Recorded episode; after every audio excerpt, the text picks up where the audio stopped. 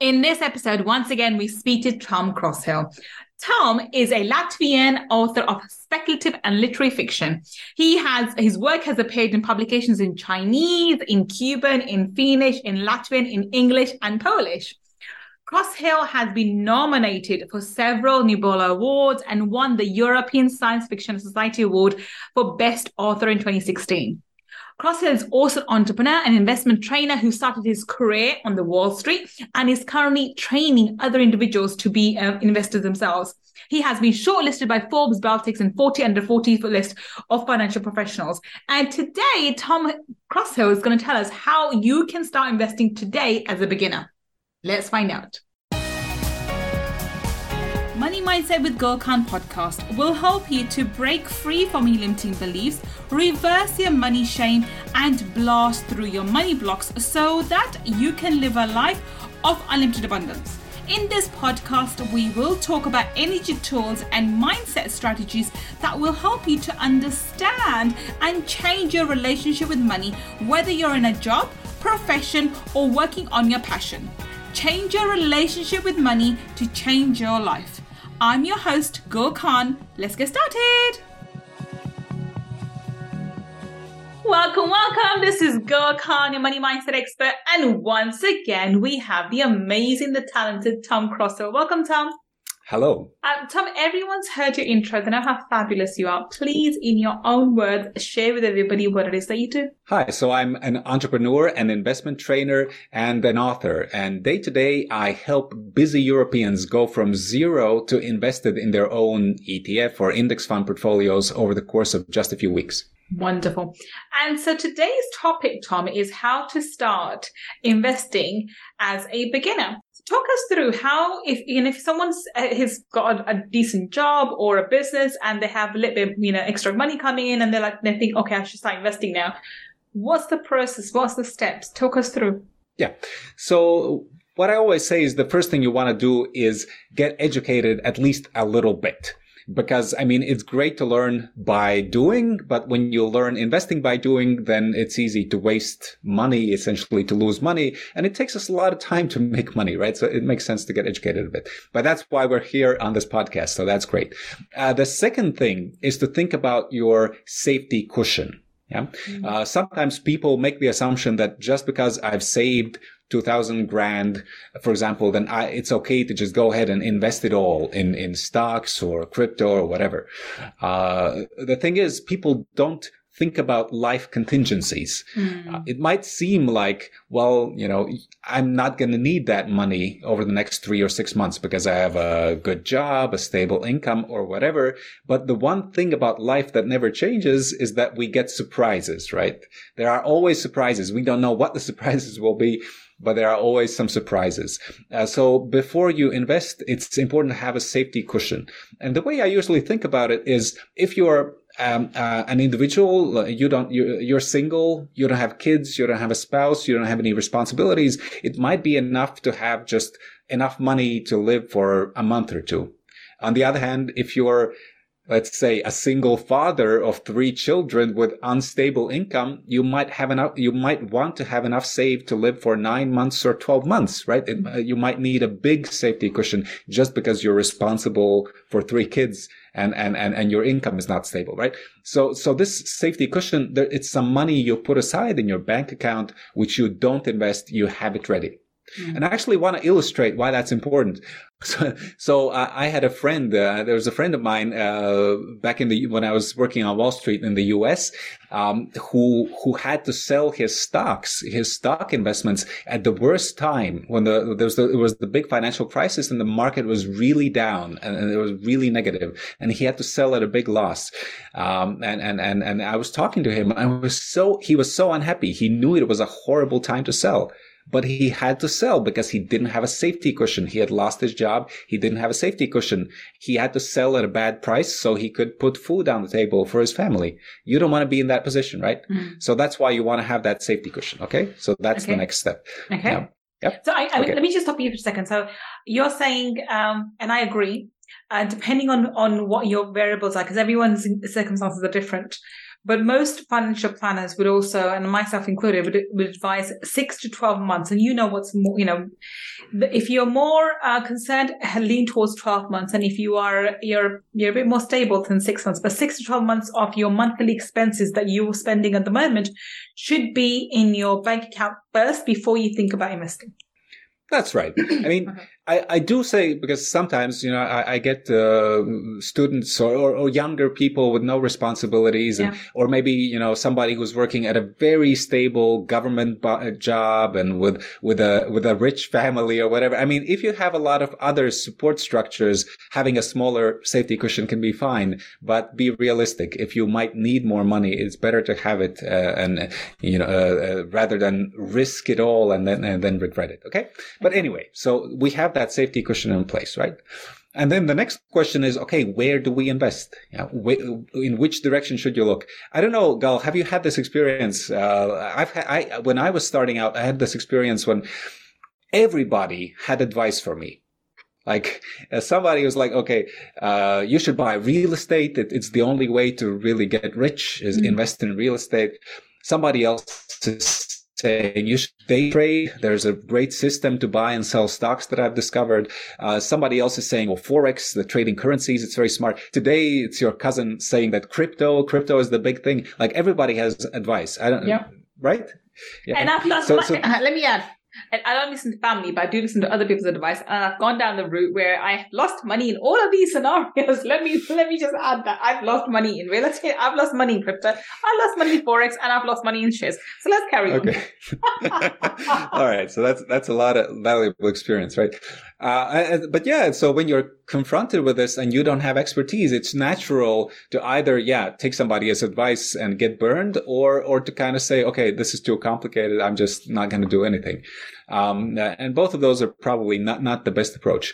No. Um, so I, I, had to go through this experience and, and, and, uh, long story short, I had this mentor on Wall Street who kind of helped me figure it out. And, and he helped me figure out the difference between what is speculating and what is investing. Okay. Yeah? Um, and, and essentially, there are uh, things uh, w- when we put our money into something to speculate. That is when we are buying something where we just buy it and then hope to sell it at a higher price to somebody else. And, mm-hmm. and the thing that we buy is not necessarily something that's going to make us money. We just b- hope to buy it low and to sell it high. Yeah. Okay. So typical speculative investments would be uh, gold, crypto, uh, the forex, uh, crypto. Yes, these are speculative investments. Uh, now, if you're really, really good, I mean, research is divided on this. It's very hard to speculate successfully. But if you're really, really good and you spend a lot of time and energy doing it, um, you might be successful. I mean, there are certainly people who have made a lot of money in crypto. I can't yeah. deny that. Nobody yes, can deny that, right? But statistically it, it's it's like play it's a bit like playing poker and so if you're an amateur you're going to lose against the professionals right yeah. it's kind of gambling uh, and if you want to become a professional it's going to be a full-time commitment and do you really want to do that hmm. I mean, most people don't want to spend all their day watching charts and trading and doing all this stuff, no. right? It's kind, yeah, I mean, in my experience, I, I see it as not very fulfilling. You're not actually helping people. You're just, you know, I mean, if you love it, okay, people love poker, people love all kinds of things, but uh, that's speculating. Okay, it's not really maybe the best way uh, to invest for most people. Mm-hmm. Um, and then you have investing, which is where you buy something that creates economic value and you hold it long term. So you're not trying to find somebody else who will buy it at a higher price um, you are buying something that's going to generate income, or at least which has the potential to generate income for you. Okay. And there, um, uh, long term, well, there are three big investments, but actually the most profitable are two. Mm-hmm. Yeah, and it's it is real estate. Real estate is one of them, uh, and companies, business is the other one. Mm-hmm. Stocks, basically. Mm-hmm. Yeah. Uh, if we look at really centuries of data, these two are the most profitable investments. Mm-hmm. Um, real estate, because you buy some real estate and you rent it out. And there's two kinds of like over time, hopefully the price goes up over time. Mm-hmm. Yeah. Over the long term. Plus you're getting rental income. So that's mm-hmm. nice. Um, and, and in stocks, it's because you're buying companies where people work hard and they make money. Mm. And they're generating wealth for shareholders. Actually, maybe people on the street don't realize it, but I mean, in a sense, the only reason of companies, like the, like the only kind of reason for companies to exist is to make shareholders richer. That's the job of management. Yeah. It's to create profit for shareholders. So in a sense, it's a perfect vehicle for people who want to grow their wealth because that's mm-hmm. the point. Companies look for ways to create wealth, mm-hmm. right? So it makes sense that investing in companies kind of is a good idea right? Yep. So that's the next step to understand that, okay, there's speculating, there's investing, and on the investing side, the most profitable ones are real estate and, and stocks or companies. Okay. And now the choice between the 2 mm-hmm. Okay. So, um, real estate is really attractive to a lot of people, right? Yeah. Uh, because stock can seem like something that's abstract that you can't touch. Real estate, I mean, we can all imagine what, a, what an apartment looks like, what, what a house looks it's like. It's more tangible, yeah. Yeah, yeah, we can go there, we can touch it. We don't need special education, or at least we think we don't, to understand it. Although actually being able to evaluate a property and find hidden damage, and it's not that simple, right? Mm-hmm. But we, we think, you know, anybody can do it, right? Um, so a lot of people are drawn toward that. And it can be fantastic. I mean, if you enjoy it, if you enjoy dealing with real estate, if you enjoy dealing with tenants, looking for them, uh, working with them. Uh, if you're okay taking calls in the middle of the night, like I, I have a colleague uh, who's our cameraman, who's like, it's a joke in our office because I talk about this in our training videos, and and then we're always joking because he, he's always getting calls uh, like this broke, that broke, and he has to leave and fix something and take care of things. That's that's the life as a landlord. If you mm-hmm. enjoy that, um, uh, real estate investing can be a really good way to invest. It really can. Um, and as you get more affluent, maybe you can afford to hire somebody to take care of your properties. That is also problematic sometimes because have, it's hard to find somebody reliable and you have to kind of watch them. And uh, but it's doable. Uh, it, it's okay, but you should realize that investing in real estate is investing in a small business. Mm-hmm. It's a small business. It's not passive yeah. income. It's a small business. You can hire a manager for that small business. You can manage it yourself, but it has to be managed. Mm-hmm. Um, so for that reason, for many beginner investors, I think real estate is maybe not the ideal solution. Mm-hmm. Yeah. Uh, and that's why I t- generally tend to lean and what that's what I personally use is, is more in the direction of stocks and, and companies and business, investing in business. Because I mean, the example I like to use is if you in, invest in Tesla and there's a pipe that breaks uh, in the Tesla uh, gigafactory or giga, how do you pronounce it? Gigafactory, I guess. Yeah. Uh, in Texas, Elon Musk is not going to call you in the middle of the night and tell you that you need to go fix it, right? Mm. Uh, in the case of a company, shareholders are not asked to do work. They're not allowed to do work. Yeah. It's management and employees that have to do the work.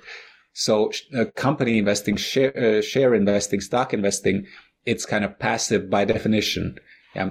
You, you, the shareholder doesn't participate in solving these operational problems. So in, in that sense, for beginners, it can be a lot uh, more attractive. Okay. Yeah. So that's kind of the next step. I'll take a little break to give you a chance to uh, to also react because I know I, I know I've been talking. Uh, uh, but so what we've covered so far is that you want your safety cushion, then you put aside speculation and focus more on long term investing, and then you kind of see probably it's either real estate or or stocks and companies.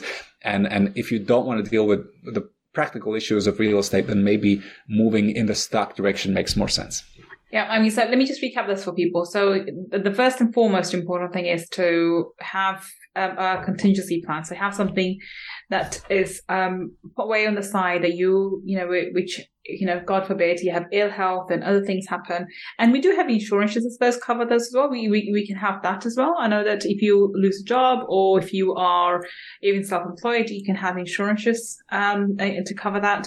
Um, ill health, again, insurances. But to be on the safe side for peace of mind and um, for, for you to for your mind to be at rest. Doesn't matter what happens. You have to go insurance, but you know, God knows it. Sometimes insurance plays up for whatever reason. You've got physical money sitting down in, in the bank, which will keep you going um, while you get back on your feet, whatever time you what is required. So that's step number one. Step number two is then okay, figuring which way to go, um, and that is uh, for more the investment you talked about real estate because I do have real estate and I do understand this. Yes, you can pass it on to um, a third party, but then the profitability is a lot lower and something always breaks down. And so not the initial investment is something else afterwards and keeping it going and the rise of interest rates. It's not passive. It's really, really active and you have to deal with headache even when you have um, management companies looking after it. So I don't go and fix the bathrooms or toilets. I have management companies and they charge me 10 plus for that. So basically 12 to 13% of, of my, of my rent. Yet, um, you know, anything that needs to be broken or fixed, I have to pay for it. And, and, we, and there's interest rates that goes on. So that's not first hand experience. If you're not, um, if you don't have, um, financial planning correctly done, real estate can really, um, really pull you down and actually give you nightmares at night time, to be honest, especially with the rising rates. Uh, I, and I'm going to give a quick example of this. Actually, you may not be aware of this, but this is specific to UK. We had, you may have heard of the Green, uh, the Grenfell Tower, where it was it burned down. Yep.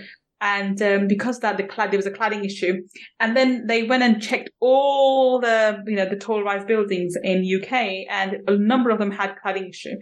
Any building that's been identified as having cladding issue, no mortgage lender will either um, would renew it or um, you know they or, or give you or you can't take the mortgage away from them. So you, you're you're stuck with the mortgage lender that you have because no no new mortgage lender would um, would uh, lend on it. And current mortgage lenders don't want to give you a deal on it. So i'm stuck with this mortgage lender who's charging me crazy interest rates because i can't move my mortgage because they know it. And they want me to move it because they don't want it. But i'm stuck because i can't change. And with the rise of the mortgage rates I'm paying with the, keep in mind there's about 50% equity in the property. It's not like there's not an equity in there. I can't, you know, if I had, if I, if it's anything else, I would be able to move. With the current status, the base rate at the moment is 3.5. Interest rate that I am on currently is 7.39. It's crazy. Like how? Mm. But that's criminal. But they know I can't move until that cladding issue has been resolved, which apparently the work's going to start in April. And by the end of the year, we'll be, we'll be able to get rid of it. But until then, I'm stuck. So these are the kind of things you, you end up falling into. If people don't talk about it, if you don't realize, real estate has these pitfalls. I hope you are enjoying today's episode. If you want to learn more about my mindset strategies and energy tools to help you change your money mindset, then please register for my Abundance Mindset Makeover Workshop by visiting www.abundancemindsetmakeover.com you inside the workshop. So that leads us on to stocks and whether you're able to invest as a passive as a well you, can get passive income where you're looking at two forms of um, two forms of forms of income. One is the growth uh, of the, the, the, of the share, share price. And two is dividends. I'm assuming that's what you're coming on to. The passive income that you get is the dividends.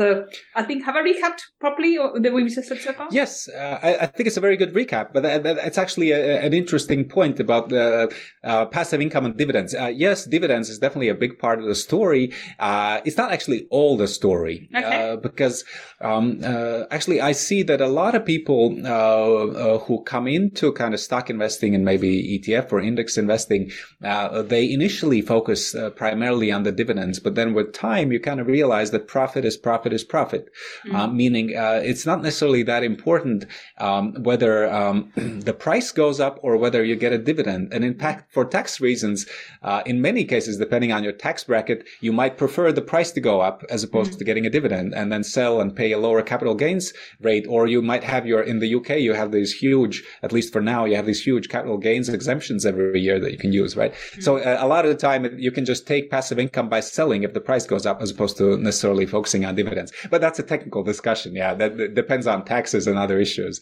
Uh, but uh, but overall, that yeah, the, the, summary was uh, was absolutely absolutely right. Um, now, so we come to stocks as something that can provide us passive income, uh, mm-hmm. but it's not the end of the line. Mm-hmm. Uh, because stocks, stock investing per se, uh, if anybody has tried it, you probably know it's not very passive. Mm-hmm. Uh, it's passive in the sense they're not going to ask you to fix the pipe in the factory. Mm-hmm. But uh, it's not passive in the sense that, uh, okay, how do you pick the stocks? Yes. If, if you want to pick stocks reliably, kind of, uh, not reliably, uh, responsibly, yeah, you, you would have to presumably build a portfolio of maybe 20 or 30 different companies to spread mm-hmm. risk to pick 20 or 30 different companies, you might need to review 60 or 70 companies to find the ones that you think are the best.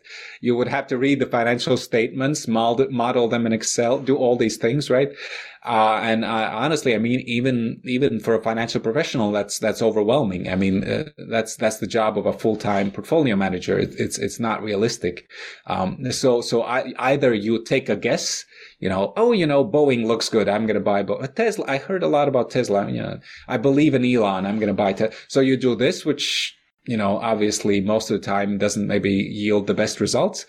Uh, or you kind of give up because because it's just overwhelming, right? Mm-hmm. Um, so so that's that's the next challenge, and, th- and there we come to the next step, uh, which uh, uh is uh, today, in a sense, not a secret, but it's surprising that even more people aren't doing it, which is passive investing through index funds or and or ETFs. Yeah. Um, so and, let me ask you a question. Yep. My assumption was index funds are the same as ETFs. Am I wrong then? Uh, so it, it, it's a technical distinction, uh, and okay. I, I, would say most people don't need to worry about it starting out. Okay. Uh, basically, ETFs can be index funds and most ETFs are index funds, but some ETFs are not index funds. The ah. main difference is that uh, ETFs are funds that you can buy on a stock exchange like a share. Mm-hmm. Uh, whereas uh, index funds, index mutual funds uh, are funds that you can buy on a fund platform or directly from a provider like maybe Vanguard or HSBC or somebody else. You, can go directly to them and, and, buy some shares and then redeem those shares later. Um, so the difference is uh, mechanical, but for most beginners, it's not important. For yeah, uh, uh, when you're first looking at it, whether it's index fund or ETF, don't worry about the distinction. It, it's kind of the same thing in, in the vast majority of cases. Yeah. Okay. All right. So, so talk us through that. And you know, you're, you're saying go, but there, there, are a number of ETFs as well. There are so many ETFs. How do we even decide from there? Yeah, I, I think actually uh, it, it's important even before that to take a little step back and, and ask what is ETF or what is an index fund? Mm-hmm. Uh, because when I do my webinars, I find that usually 20% of the people understand Okay. index funds already. Uh, maybe 30% have heard the name and, and, and most of the rest don't even haven't even heard the name, right? Okay. Um, so, so uh, a really kind of simple and uh, example or explanation that I use is imagine that you have 10 pounds, let's say, and you go to a candy store. Mm-hmm. Uh, and it's a new candy store. It looks really cool. There's all these colorful candies and, and and you don't know what's good. You don't know what's the local specialties, and uh, and and it's difficult to choose. Like you want to try everything, you don't want to buy something that doesn't taste very good. So if you just bought one or two different candies, there's a bigger chance of disappointment. If you buy a bag of candies, which has all kinds of candy in there, you know you're probably going to be pretty satisfied at the end, right? Well, I know it's a really simplistic explanation, but index funds are a little bit like that. If you look at the whole stock market, uh, it's really difficult to figure out which companies are going to be the best performing. Uh, which stocks are going to be the best performing. Uh, so unless you're an expert who works on it full time, it's really difficult. What an index fund or ETF does is, well, it says, well, let's just buy a little bit of all the companies. Yeah. And at first it seems like a naive approach. Like you don't want to buy uh, a lot of good companies and a lot of bad companies. Why would I buy all the bad ones? I just want the good ones. Uh, but people kind of forget that uh, the companies that these funds buy, these are the biggest, most successful companies in the economy. If a company is on a major stock exchange, it's not your neighborhood struggling mom and pop. It's, mm-hmm. it's not some tiny little company that's just trying to get by. The companies who are traded on major stock exchanges all of them to a significant extent can be considered successful companies or mm. they wouldn't be there. Mm. Okay. Uh, and when you have a bunch of mostly successful companies, um, that are well known and that all the investors are paying attention to, it becomes very difficult to predict which which stocks will perform better than the others. Yeah, because they're mm-hmm. all pretty successful and they're all closely watched. A lot of investors are looking at them, and the price of each stock already reflects everything that the market knows about that company. So it's very difficult to be smarter than all the other investors and say, well, this stock is actually underpriced. It's too cheap. I'm going to buy it. This is too expensive. Yeah. So instead, what an index fund says is just buy all these successful companies, buy a little bit of all of them. Okay. And okay, yes, a, a few of them might fail. totally. A few out of hundreds.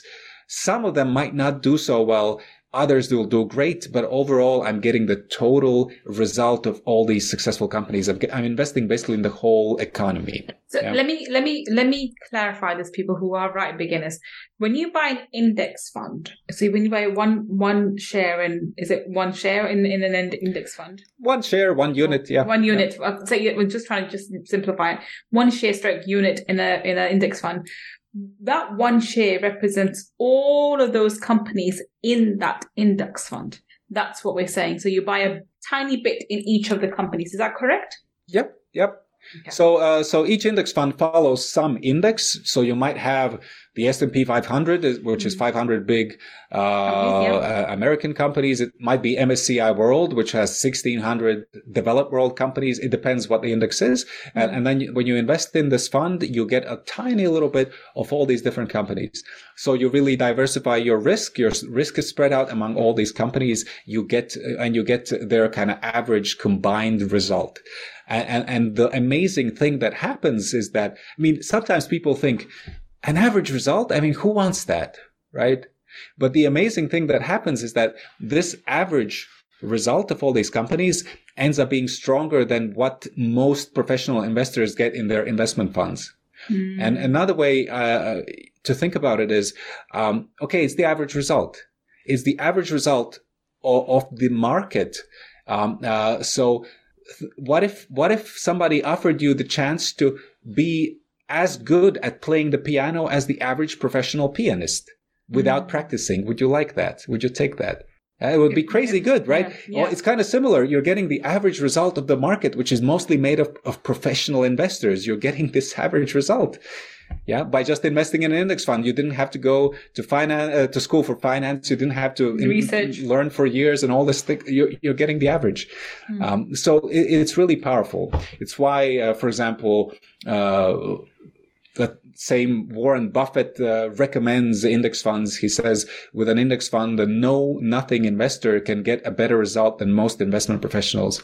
Mm. It's why many Nobel Prize winners recommend index funds and ETFs because it, it, it's a really simple way. You you click a button and you in, invest in this fund and you, you and and you get the market average result. Now there are some risks. We can talk about that. Uh, it, it's not like a magic solution to everything, but but it can be a really really uh, effective way for somebody who's not an expert to invest in the stock market. So let's talk about the risks. What risks are there with ETFs and index funds? The key risk is simply the risk of the market right? So an index fund is not a magic pill. It doesn't guarantee that you will always get a profit. Uh, it does spread your risk among a lot of different companies. So that's fantastic. But if the whole market goes down, your fund will go down. Mm. So over the past 12 months, for example, most of your stock index funds will have gone down because the mm. market went down. Now, over the t- past 10 years, they're still strongly positive. Over the long term, yeah. the market has gone up and historically pretty much always over 10, 15 years, the market has gone up with very, very rare exceptions. If you buy at absolutely the worst time and you sell at the worst time, but otherwise long term, it's always gone up. But in the mm-hmm. short term, especially, yes, there, there, uh, you can experience losses and you have to be aware of that. You should not go into investing thinking, I'm going to listen to Tom. I'm going to read the right book and I'm not going to suffer losses. Everybody suffers losses from time to time. It's normal. You have to expect that. Okay. Uh, what index funds, what I'm not too concerned about when I buy an index fund is what sometimes beginners worry more about, which is, well, what if I don't know, the fund provider goes bankrupt and, and, and, somehow the money just disappears, right? Mm-hmm. Um, if you buy a reputable fund from a major provider, uh, somebody big, whatever, Vanguard, iShares, that is BlackRock or HSBC or Amundi or UBS or whatever, um, that risk is tiny, tiny, tiny because by law, the investments in the fund are held separately from the assets of the um, uh, of the money manager. So even if something happens to the money manager, those are still those investments belong to the investors okay? Uh, and, and, they're not really uh, in much danger at all okay? Uh, so in that sense uh, index funds don't add much risk uh, but uh, but you do have that market risk so it's just important to be kind of realistic about it to understand that I think this goes back to the point we were, I think, t- talking about on Friday, where, you know, even if the markets are crashing or going to crash or have crashed and whatever else, all the speculation that's going around in the current financial markets because of the recession or, um, or apparently onset of, of the recession, it doesn't really matter long term. That's the point you're saying. So if you have a long term vision for this, this investment that you're doing, which I'm assuming most people do, then over a period of time, over the last 10 years or 15 years, the, um, you know, the, the FTSE 100 and, um, S&P 500 or the Dow Jones, they've all gone up significantly. And there is a time period, especially the, the time period we're going through at the moment, they have last year, they did go down quite a bit, but that means that you can get in at a discount price for those index funds, which you would have paid higher, um, you know, had they been in the beginning of 2021. So isn't that, um, not necessarily a bad thing. It's just you just need to, you know, weather the storm and just not panic when markets do wobble, what they do. But if they look historically over the period of the last century, overall, the trajectory is up. It just they may go up and down, but they eventually goes up and you just have to be patient for the market to turn around and come back up. Is that correct? Uh, yeah, that's that's generally right. You can't predict exactly when it will go back no. up, and it can keep going down for a while. But over the yeah. long term, yes. And people misunderstand. Like if you go on forums like Reddit, there's a lot of sarcasm. It's like stonks always go up and whatever, like as if that's something that's being that's ridiculous. But it's because people misunderstand fundamentally what's happening. Um, they don't understand why stocks go up. The reason stocks there there's several reasons. Yeah, uh, stocks go up uh, for for a number of reasons first of all, when you invest in stocks, you're investing in real companies. Okay. Mm. Uh, these real companies, there are people working there. They're ma- ha- uh, and they're generating some kind of profits. Even if the economy doesn't expand, those profits are there. Okay. Mm-hmm. There's a, let's say there's a flat level of profit. Companies are still making some profit. If you look at these uh, price, uh, these uh, stock market graphs, these are usually total return graphs, which include dividends, which means mm-hmm. they include the profit that companies make. That means, you know, even if the economy doesn't get bigger, the market can still go up. Inflation stocks generally go up with inflation because the prices go up, not in the short term, but over the long term, because if prices go up, companies make more money. Everything costs more. So that's another reason for, for those curves to keep going up over time. Okay. Uh, so it's, uh, and then of course, if there's economic growth, that, that, that is a third reason why, why the uh, market goes up. So it's not actually, you know, it can seem counterintuitive. How is it possible that stocks go up for like a hundred years and they keep going up? But there's, there's a good reason. Yeah. Stocks are not abstract pieces of paper. We're investing in real companies which make money. A ton of people spend a lot of time and effort working there and making that money. Yeah, it's not coming out of nowhere. And that's why the market uh, goes up over time. Yeah. And so in the short term, yes, it can go down. It can even go down for years. You have to realize that. But personally, I'm, I'm very confident as long as we don't have nuclear Armageddon, which is always a possibility. But as long as we don't have that, then uh, I'm very confident that long term stock investors will do uh, very well. Wonderful. Well, on that note, let's wrap this up. So, can we just go through the recap of um, steps for a new beginner, and then we can wrap up today's um, episode?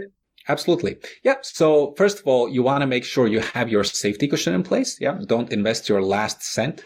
Uh, or pence or whatever. Um, uh, then uh, once you have your safety cushion in place, usually you don't want to go toward gambling and speculation. You want to go through long term, uh, toward lo- long term investing, which would be stocks or real estate. If you don't want to deal with the practical aspects of real estate, then stocks might be a more passive approach.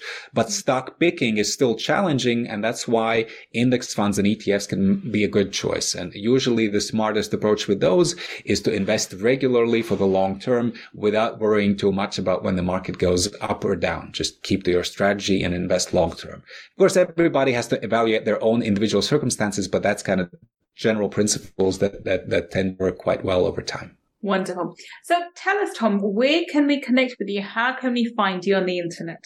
Yeah, you can find me at tomcrosshill.com, or if you'd like to learn uh, more about investing from Europe, you can uh, visit our webinar, which is at go.indexmasterclass.com. Uh, and also, I highly recommend everybody check out my YouTube channel. Just look for Tom Crosshill. We have a lot of good content on investing and personal finance. Fantastic. So if you are listening to us on the podcast, the links that Tom has just mentioned will be on the show notes. And if you're watching us on YouTube, then down below. Check out the description section and all the links that Tom has just mentioned will be there too. Tom, thank you so much for being such an amazing guest and sharing your wisdom with us. I am so glad that we talked about this topic. It's really, really important. I think we need to take our financial well-being in our, you know, more seriously and into our own hands. And most people listening will be entrepreneurs or will not be entrepreneurs. And it's even more important that they do invest on the side and do take care of their financial well-being because being entrepreneurs, we can tend to gamble most of our life savings away into uh, in our in our businesses. We you know we're prone to take risks. That's what makes us entrepreneurs. But we need to be sensible too, especially if we have young families or even families. Anyway, thank you so much for being such an amazing guest, Tom. It's been a pleasure talking to you. Thank you. It was really a pleasure as well. And thank you for listening to me and Tom today on Money on Money Talkies. I will be back on another Wednesday session, another Money Talkies session, speaking to another entrepreneur, another amazing individual, finding out how you and I can build a better business. Until the next time we this is Gul Khan signing off. Take care and bye for now. If you want to learn more about my energy tools and mindset strategies, then please visit my website www.gulkhan.com. And if you want to take part in our five day abundance mindset makeover workshop, where I deep dive into energy tools for abundance, then please go to www.abundancemindsetmakeover.com and register. I look forward to being your mentor in the next workshop. And if you want to learn about the spiritual laws of money, then go and get my book, Laws of Money from www.lawsofmoney.com. Until the next time we meet, this is Gul Khan signing off. Take care and bye for now.